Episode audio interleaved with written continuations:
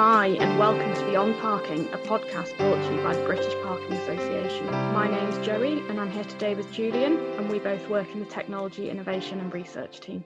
Hi, and welcome back to the fourth episode of Beyond Parking. Um, fourth? Are we there? Are we there yet? Four? That's yeah, amazing. we are. This is our fourth. Yeah, and things have changed quite a bit since we started the podcast. Lockdown's been eased in England, not quite the same in Scotland and Wales. And I've kind of been enjoying a little bit more freedom to go to the shop. Well, that's interesting. I think that's probably we'll have to agree to differ on that one, Joey, because there's nothing I hate more than clothes shopping. I think I'll make do with my worn out jeans and shirts for a little bit longer.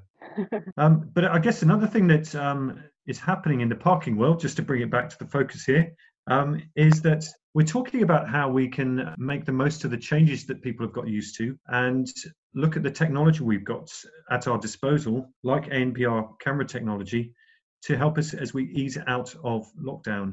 And today's speaker is going to talk a fair bit about that, aren't they? Yeah, so today we're going to be talking to Andy Walton, who's the head of marketing for Parking Eye, and she's going to be talking to us, um, like you just mentioned, about ANPR, which is automatic number plate recognition. So, up until now, as many of you will know, local authorities aren't able to use ANPR technology like the private sector can to enforce uh, parking on street or in car parks. Out of this situation that we found ourselves in, there is a potential to talk about this with government, and this is something that Parking Eye are doing with the BPA. And I'm sure that could be an interesting focus for a podcast in the future. But Andy's going to talk a lot more about the business, some of the innovations that they are working on at the moment. And uh, let's hear from her now, shall we? Yeah, sounds good. Over to the interview. Hi Andy. welcome welcome to the show. It's really great to have you on. I was just wondering if you could tell me a little bit about Parking Eye and how it started. Thanks, Joey. Um, good to be here. So Parking Eye, I mean, you know, we were founded in 2004. Uh, we've gone from a from a really small pioneering provider, I guess, to a 350 strong car park management operator that we are today. So we offer ANPR monitoring, enforcement, smart city services. Fundamentally, we exist to provide a more positive parking experience to help businesses boost revenues, help our clients understand their user behaviors, and, and just generally make life much easier. Um, and we class ourselves as the largest supplier of automatic number plate recognition, or ANPR for short systems on private car parks in the UK. When the company started, our goal was very much to try and eat into the normal enforcement, sort of the manual element of the patrol market, to offer ANPR as a, as a much more superior alternative. Now, of course, development of all those lovely added benefits that come with ANPR, all the rich data, the in-depth reporting, increased compliance, and all of the fancy linking the API stuff into the payments. Of course, all of that came later. As, as one of the largest operators, I think, for enforcement services, what's interesting to me, certainly as somebody that hasn't come from any kind of parking background, is that we actually only issue PCNs to around 0.3%. So that's, that's a percentage of all the motorists that visit our sites that we manage. So we have to navigate that brand reputation really sensitively. And and for me personally, it's something that I'd really underestimated when I joined. Um, and also the wealth of other services that were drowned out amongst that PCN noise. I kind of really welcomed the challenge. What really struck me was the opportunity in ANPR to help businesses truly thrive. I was very much attracted to tech. So, you know, the software element, this whole digitalization of parking and the virtualized side was really, really interesting to me. And I'd also had a lot of experience with very relational businesses. So um, people like award-winning travel counsellors and, and also Zen Internet actually. Um, that when I met CEO Phil Boynes, uh, he was he was my final stage of my my interview process. Um, he talked very very strongly about values, you know, putting people first, a very personalised approach, and really doing what we say we'll do, keeping our promises. And, and that really resonated. I mean, whatever anybody thinks about Parking Eye, we absolutely do what we say we're going to do. You know, if you've got a problem with enforcement, then absolutely we're going to help you eradicate that. That's covered a lot, Andy. Thank you very much. Um, I, I'm going to take you back a little bit because you used the term understanding customer behavior a few times there, and I appreciate with ANPR technology, this is such a, an interesting possibility. Can you tell me a bit about how that works with Parking Eye and, and this, the typical sort of behaviours you're looking for? Yeah, so we we obviously capture huge amounts of data. So we have, uh, I think we capture about four million data points a day. So it's a wow. huge Uh, yeah, absolutely, it's massive.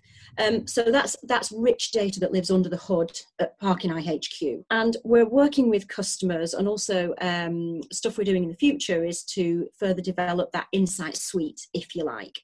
So I think customers more and more want to, they'll always want standard reports, of course, but actually, in terms of being able to get in, self serve, interrogate their own data, create their own standard, uh, customized and automated reporting, that's the bit that they really want next. So it's a functionality piece. But in terms of the data that we possess, it really it, it really folds around capacity, um, sort of sort of baseline visitors, We've been working a lot with um, engine and fuel types. Electric charging points are very interesting. Duration as well is um, is is another aspect, as well as repeat visitors. So we were doing some work with ASDA, particularly around um, their, this idea of a, a, petrol filling station and how that affected visits. what we did is we overlaid visits with duration. Um, and what we were able to find, and this allows them to couple it with their transactional data that they see at point of sale, is that when we when we overlaid visits before and after a petrol filling station went in, it looked great. The spike went up and brilliant. We're attracting loads more traffic, happy days. But actually, when we looked at duration, we actually saw a swing in the balance between people that were staying for more than 10 minutes and people that were leaving under 10 minutes. Now, we all know that nipping into any supermarket and getting parked and walking through the front door and picking what you want and queuing and blah, blah, blah, and back into your car and out before the camera clocks you under 10 minutes is probably quite a challenge. So the assumption. Especially at the moment, yes. yeah, yeah, absolutely. Yeah. So the assumption was that we. Um, that people were coming for the petrol station, but, but were maybe going to a competitor nearby for the big shop. So right. quite interesting. So Asda were then looking at baskets versus trolley transactions and this, that, and the other. So I suppose, I suppose to answer your question, there, are, there are, there's lots of data out there, and certainly we've got lots of it. Mm. And the trick is to do it in a way in which is really insightful and useful and actionable for our customers.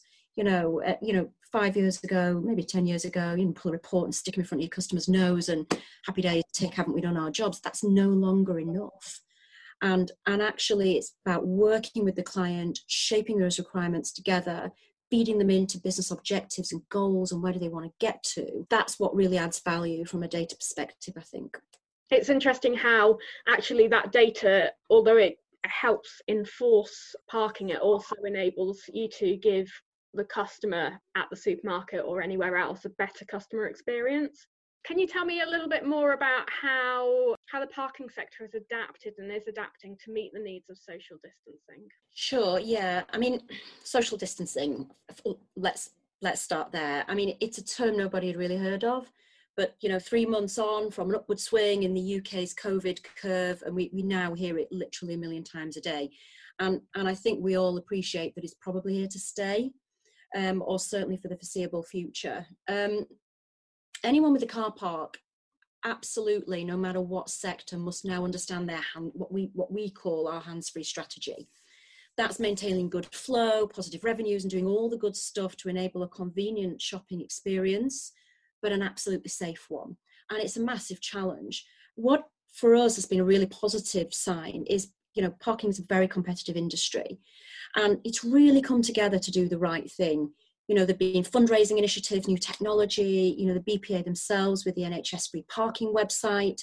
These are these are wonderful initiatives and and they're they're rooted in collaboration and, and approaching things and shaping things together. So I, I, think that's been been very, very positive. I mean, I'm sure I speak for most businesses when I say, you know, we're all working closely with our clients to make sure the car parks are safe zones raising public confidence and ensuring a socially distanced shopping experience is is absolutely key. I mean, we've just touched on you know data. For us, it starts there.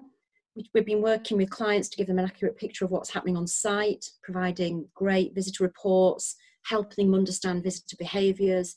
It's really useful for sites both managing traffic spikes and finalising reopening plans.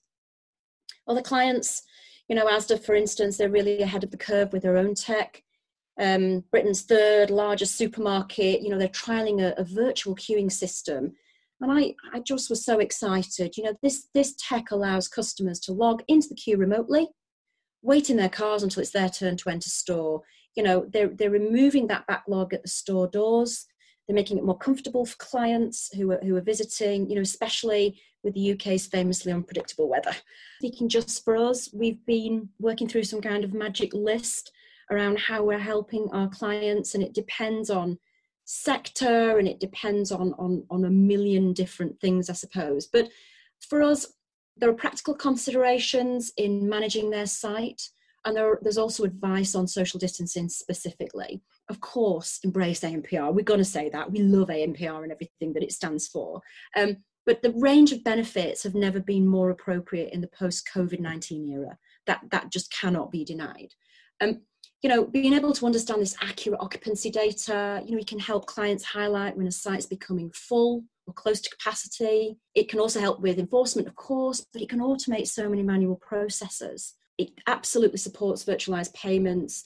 And in terms of barriers, you know, if somebody wants to rid themselves of barriers, then it creates a completely free flow environment. Traffic movement in and out, dramatically, dramatically improved. You know, slow, laggy arms that rise and fall can have such a massive detriment onto, onto the flow of getting people in and out. And for sites, certainly supermarket sites, who are seeing this this really different profile throughout the day where there's big spikes in the morning, but actually there might be less busy throughout the rest of the day. That's really, really key. Just to put that in perspective, actually, with the barrier stuff, we did um, we did a, a, really good project for um, Manchester University Foundation Trust. Now they at the time had a barrier, had a barrier across all of their all of their site, and they were seeing about 200,000 cars um, each month coming through their coming through their gates despite the barriers being temperamental, mm-hmm, that's a whole other story, they were able to um, accept another 50,000 cars a month purely once the barriers were decommissioned because of the free flow environment. So people just drift in and drift out and no longer creating backlogs that are actually that actually used to block the blue light routes. Whereas blended barriers are where you can you can benefit from all the automation of ANPR and still so let's say you've just invested loads of capex in your barrier, then actually you're not, you know, you're not going to go to management and say, hmm, hey, I want to rip it out and stick ANPR in. But actually, we can blend the two. Um, so which improves flow and also um, it means that motorists don't have to wind the window down, they don't have to put the ticket in the payment machine, the cameras just do everything. So it, it's a bit like the long stay parking at Heathrow, is, my experience of that, where a barrier will recognise your number plate and lift up automatically. Yeah, yeah. yeah.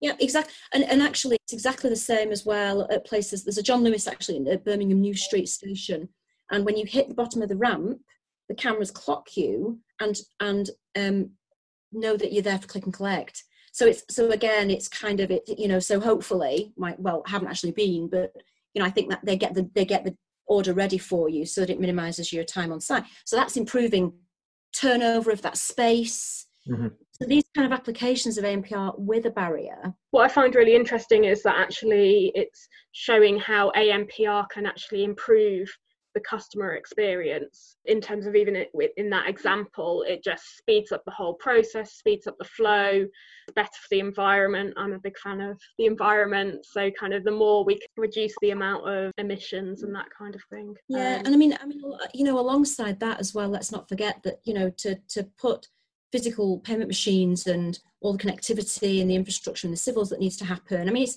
it's as it's as light as we can make it. Don't get me wrong, but there's capex investment, there's work to do. You know, if we could suddenly pick everybody up from pay on foot, and put them onto virtualized payments, whether or not that's prepay, you know, pay as you go, whatever it might be, then brilliant. You know, imagine absolutely fantastic. For us, it's all about switching to ANPR. I mean, if you're ever going to do it, now is the time because it's going to be the backbone to allow you to piece all the other great stuff on top. You've covered so many aspects of, of social distancing and parking with Parking Eye. I, am going to just change tack a little bit now, and I'd, I'd love to know, as such a large organisation with so much data um, in different sectors, I know, like the BPA, you're interested in helping the government understand about uh, changes in behaviour in mobility during this lockdown as, as we come out of that. Is there any um, any bits of information you can share from what you've you've been seeing in national patterns, different sectors? I'm sure people are staying at home more and working at home more. Is is Parking Eye able to pick up any of these trends? Yeah, I mean, absolutely. We, we, we're tracking, obviously, tracking all the visitors, um, tracking behaviours on site with clients. But you're right, we are looking at how different sectors have been impacted, um, because that obviously means we have to change tack on our, our advice to them as well. So, but yeah, I mean, over the last three months, we've, we've, we've looked quite closely. I mean, that's about three, 360 million data points for us. So it's, mm. it's enormous. So um, we've seen traffic volumes as a whole drop by about 60% across the estate. Now, that's not very much different from the, the figures coming out of the Cabinet Office, which are talking about UK road traffic levels falling by about 73% um, since lockdown was introduced. Now, you know, yes, very scary. It's the lowest since 1955. Um, but actually, you know, we've seen it being very much a, a tale of two halves from our point of view. So, yes, customers have faced bitter challenges, but it's either been um, an, an, almost complete shutdown or those managing these huge spikes in visitor traffic as they work to keep the nation fed, warm, safe, and healthy.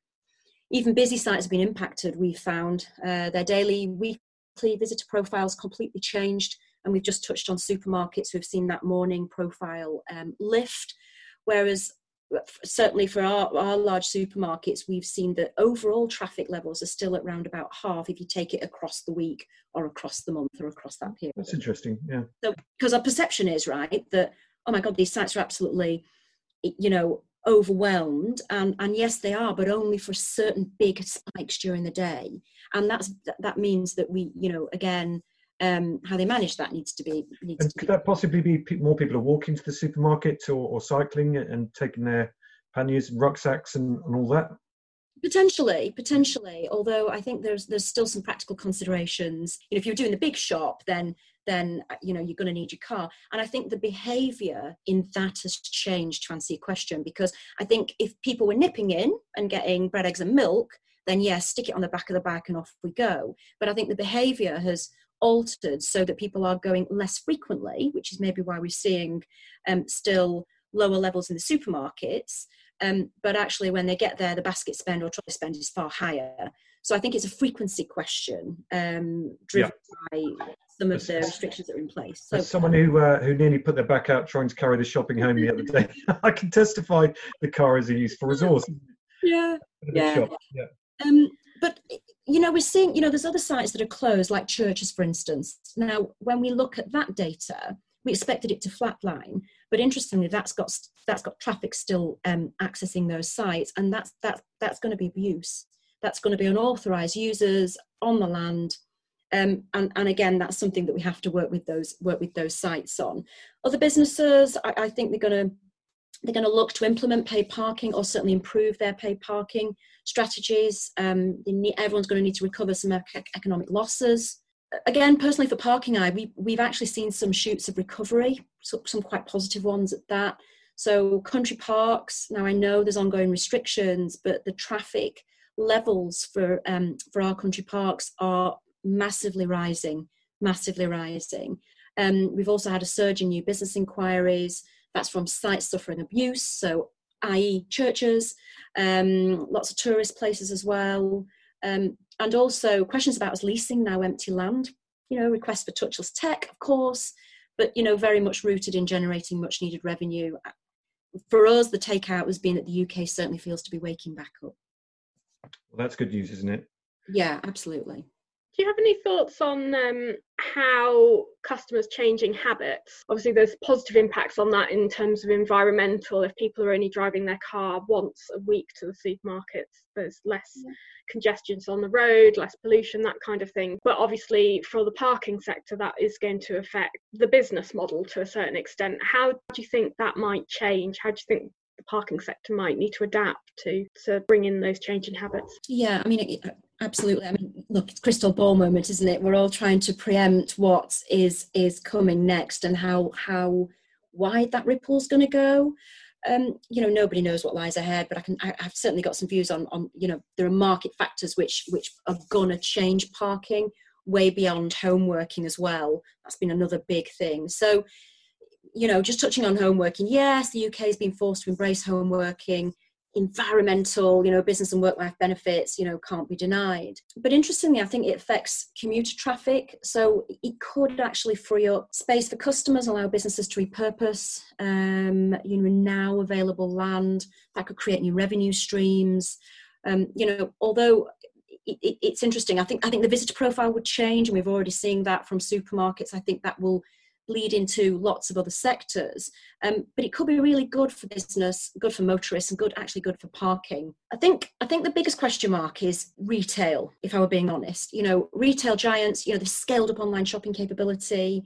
Um, you know, I understand that Tesco have, have just done loads of new surfacing works at over 200 of their, of their stores to facilitate that that new click and collect volume that they're seeing. Um, you know, it's it's how how will this see a change in bricks and mortar stores? It could put additional pressure on that, and it's and the high street is already struggling. Let's face it.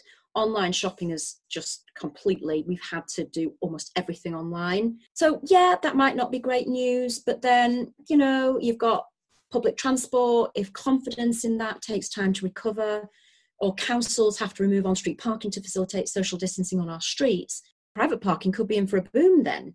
Hotels, restaurants, leisure, attractions, I suppose, as well. Our gut feel is that's going to swing back with gusto. We're all so flipping starved of our treats, our treats, and yeah. human interaction, you yeah, know. Yeah. Um, and, and let's not forget that most of us certainly will be staying in the UK for our summer break rather than venturing abroad. So, you know, okay, dot, dot, dot, could that also be good news? So, one thing's for sure no matter what happens, I'm sure we'll all agree that there's going to be a renewed focus on business revenues. The, the car park is so often overlooked and underutilized, yet it can yield all this great stuff, can deliver a brilliant first impression to visitors and users and customers.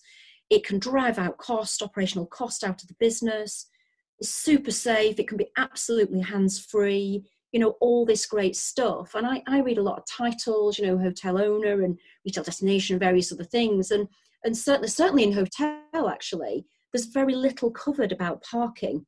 It's all about you know um, deep cleaning and how they're going to facilitate breakfast to your room and limiting it to three drinks per person. Great but what about the flipping car park? Another aspect is ANPR can enable a, a, a load of other softwares and applications that improve this customer experience. And particularly in COVID, um, some of these app based systems, um, some of our services as well, we're looking at putting notifications on. So if somebody were to drive in and um, you know we ping them a note say, actually, just a reminder, this is a three hour max stay. But also we, we're looking at could we could we drop a notification to them to say, we 20 minutes from the expiry of that the expiry of that three hours um, because actually these are loyal customers and these are great clients. So it's again you know it's in our best interest to do what's right. Um, so yeah i think and, and i think ANPR enables that in a really seamless way to be able to ping this stuff out and really enhance that customer experience. You know the, the customers on site are dealing with enough. Our clients have so much to worry about right now. We don't want parking to be one of them, one of one of the things, and also clients, uh, their sorry, their customers, so their shoppers, you know, are also dealing with a lot. You know, many of them are key workers, and we want to try and remove all of those worries. And actually, parking eye, we, we actually want parking to be kind of invisible, and that's why we love ANPR because you know, you just drive onto site and the cameras do all the hard work for you, all the hard work. I suppose COVID 19 has, has really forced an adoption of more of these digital ways of living and working. Um, I've never even heard of Zoom, and, and now look, I'm on the flipping thing, you know, 10 times a week. Um, the club, yeah. absolutely right. And as an industry, you know, look, parking's never been more exciting than it is now. We, we're pushing the envelope. We are absolutely pushing the envelope of what's possible whilst yep. we with all of these safety challenges mm. and mm. social distancing as mm. well. Mm. So exciting. Great talking to you, Andy, and really looking forward to hearing how Parking Eye progress with the various discussions with the government and with the innovations you've been talking about. Thanks for your time, Thank Andy. You, yeah. Thank you so much. It's been such a pleasure. It's been thoroughly yeah. painless. Yeah. Hopefully, I'll meet you at a, an actual live public event one day soon. But we, yeah, we're, we're, all um, zoomed up for the next year, I think. I think so. I think so. Well, all the very best. Okay. Yeah, thank you. All right. Bye then. Bye bye.